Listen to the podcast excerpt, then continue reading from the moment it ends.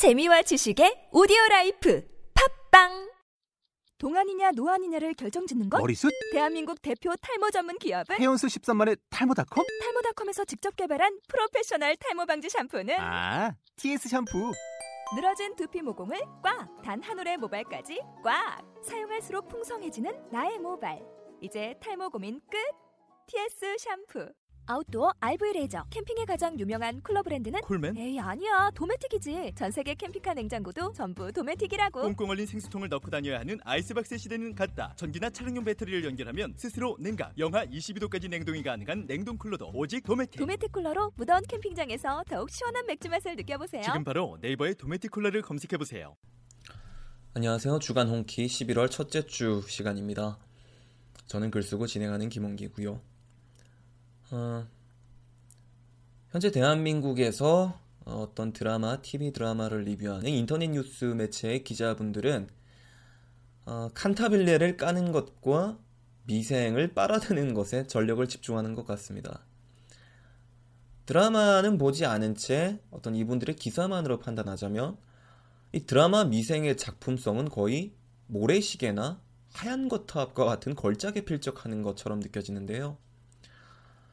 기획 기사를 합시고 미생에 대해서 다룬 어, 드라마 미생에 대해서 다룬 텍스트들을 들여다보면 사실 이 기자분들 본인의 이 기사 속의 동어의 반복일 뿐이지 뭔가 괜찮은 드라마인 건 알겠는데 대체 어떤 부분이 그 정도로 대단한 것인지 명쾌하게 설명하는 내용은 하나도 없습니다.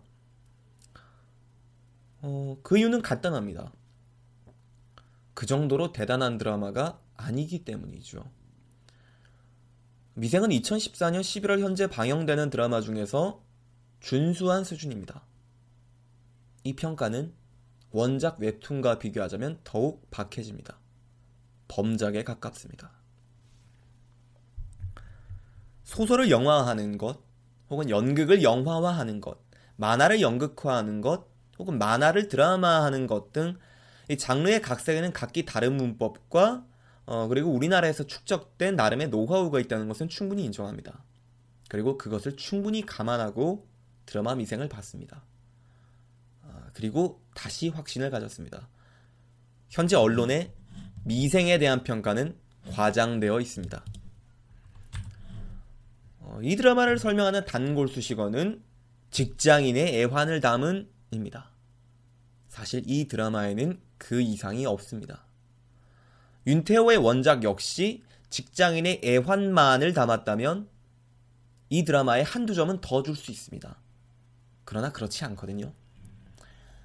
드라마의 속을 파헤쳐 보면 드라마 미생이 얼마나 얕은 고민으로 각색된 드라마인지 명확해집니다. 원작의 장글에 비해서 임시완의 캐릭터는 가련하기까지 합니다. 주위 사람들은 매몰차기 짝이 없습니다. 억지로 우겨놓은 젓갈 공장 에피소드와 사우나에서 좀 씻고 오지라면서 코를 싸시는 인턴들의 모습은 헛웃음이 나오게 합니다. 90년대 김희선표 드라마에서나 볼 법한 장면입니다. 거기다 주요 인물들을 제외한 등장인물들은 하나같이 스테레오 타입이죠. 면전에 대고 장그래 씨는 대학 어디 나왔어요? 따위에 이런 대사들을 하고 있는 인물들을 보고 있자면 작가의 사회생활 경험이 딱 작품 속 장그래의 수준이라는 것이 드러납니다. 물론 주인공에게 고난과 역경을 마구 부여하는 것은 드라마의 기본 플롯이죠. 그러나 이 플롯을 받쳐주는 대사와 사건들의 수준은 정말이지 현기증이 날 정도로 작품마다 편차가 큽니다. 멜로 라인이 등장하지 않을 뿐 드라마 미생은 신데렐라 스토리의 또 다른 변주일 뿐입니다. 주조연진의 호연과 자못 리얼해 보이는 직장 생활의 디테일들 그리고 원작에서 빌려온 몇몇 신선한 설정들이 그 진부함을 가리고 있을 뿐이죠. 이 드라마가 원작과 비교해서 형편없는 이유는 또 하나 있습니다. 드라마 미생에는 일이 없습니다. 직장 생활의 애환을 담은 이 드라마에는 정작 이 직장에서 무슨 일을 하는지가 없습니다. 거세되어 있다라고 표현하면 알맞을 것 같습니다. 이 드라마에는 인간들의 관계만 있습니다. 업무는 보이지 않습니다. 드라마 미생의 배경이 되는 이 원 인터내셔널이 어떤 회사인지, 종합 상사는 무슨 일을 하는지, 단지 이 드라마는 화면 하단에 전문 용어의 자막을 띄우는 식으로 이것을 통째로 가름하려고 합니다. 천편일률적이죠. 윤태호의 원작은 그렇지 않습니다. 업무가 가장 중요합니다. 업무를 처리하는 과정 자체가 독자들에게 감동을 줬습니다. 각종 인간 군상들의 뭐 얽히고 설킴과 뭐, 뭐 명대사들, 직장 생활의 애환들은 이런 것들이 충분히 전제되었을 때 빛을 발했던 것이죠. 이를테면 드라마 미생이 인물을 보여주는 방식은 다분히 1차원적입니다. 오 과장이 왜 고수인지를 줄줄이 설명하고 나열해서 보여주는 식이죠. 그러나 윤태호의 원작은 다릅니다. 오 과장이 업무를 처리하는 모습 그 자체를 심도 있게 다루었습니다. 그럼에도 재미있었죠. 독자에게 상사맨의 일상을 스펙타클하게 보이게끔 만들었습니다. 이것이 미생의 위대한 점이었죠. 드라마 미생에는 그것이 없습니다. 아니, 적당적당하게 잘라서 여기저기 끼워 넣었다고 보는 편이 보다 정확하겠죠.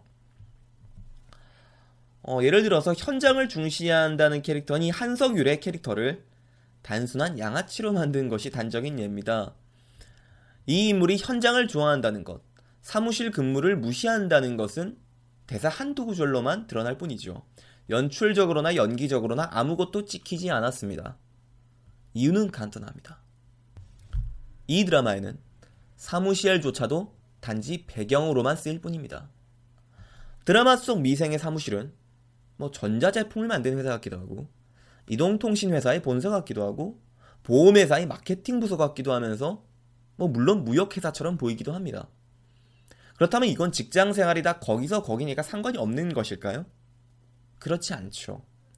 윤태호의 사무실에는 이 회사가 종합상사이기 때문에 벌어질 수밖에 없는 사건들로만 가득 차 있었습니다. 그래서 리얼했죠. 드라마 미생의 사무실에는 업무 그 자체가 없습니다. 일하는 척 흉내를 내는 사람들 뿐입니다. 때문에 사무실의 반대급부인 현장이 실체 없는 허상으로만 보이는 것은 당연한 것이죠. 드라마 속 한석일의 캐릭터는 알량합니다.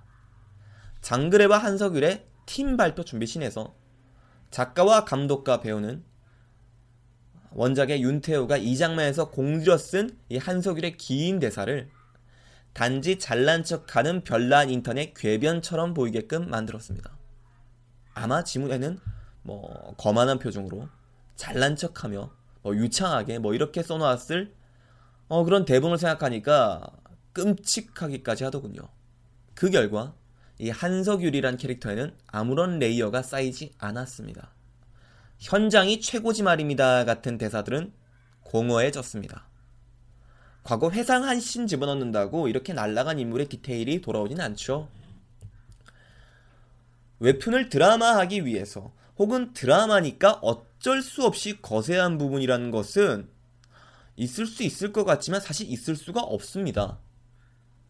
이미 국내의 몇몇 의학 드라마에서는 훌륭하게 의학 그 자체를 이야기로 이끄는 힘으로 만든 예가 있습니다. 만들기 나름인 거죠. 웹툰의 새 지평을 열었던 원작에 누가 되지 않도록 드라마 미생도 무엇인가 새로운 것을 보여주었어야 했습니다.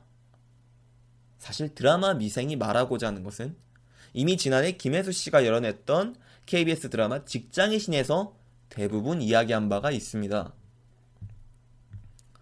생각해보죠. 주인공 장그래를 불쌍하게 만들고 주위 환경을 가혹하게 몰아붙이는 것은 오히려 이렇게 만듦으로써 이것이 장그레이 탓이 아니다라고 보이게끔 만들지 않았을까요? 고작해야 시스템과의 관계에서 어려움을 겪는 개인의 모습을 보여주는 것이 원작 미생의 뜻이었습니까? 그렇다면 우리는 이 드라마에서 대체 무엇을 새롭다고 이야기할 수 있을까요? 그렇지 않죠. 윤태호의 원작은 사실 상당 부분 시스템을 긍정하는 이야기입니다. 이 시스템이라는 것은 바뀔 리도 없고 바뀐다고 해도 아주 느린 속도로 변화할 것이며 가장 효율적이기도 하고 알고 보면 적당히 공평하기까지 한 시스템이 이런 것이란 사실을 주인공 장그래가 깨닫고 적응해 나가는 과정이었죠. 공부했다고 무역 용어 몇 개를 주워 섬기는 이 인턴 사원 장그래에 대한 반응을 비교해보죠. 드라마 속의 오과장과 김대리는 이 인턴 사원이 예상 밖의 노력에 입을 벌리면서 감탄합니다. 심지어 제 천지 아닐까요? 란 대사까지 곁들이죠. 반면 원작의 오과장과 김대리는 이 노력을 당연하다고 생각합니다. 기껏해야 어쭈 제법인데 정도죠. 시스템에서 살아남기 위해서 이 정도의 노력은 당연하다는 겁니다. 그리고 본인들도 했기 때문이고요. 이것이 보수적이고 때로는 반동적으로 보일지라도 시스템에 대해서 현대의 직장인들에게 더욱 와닿고 위로가 되는 것은 오히려 이쪽이 아닐까요?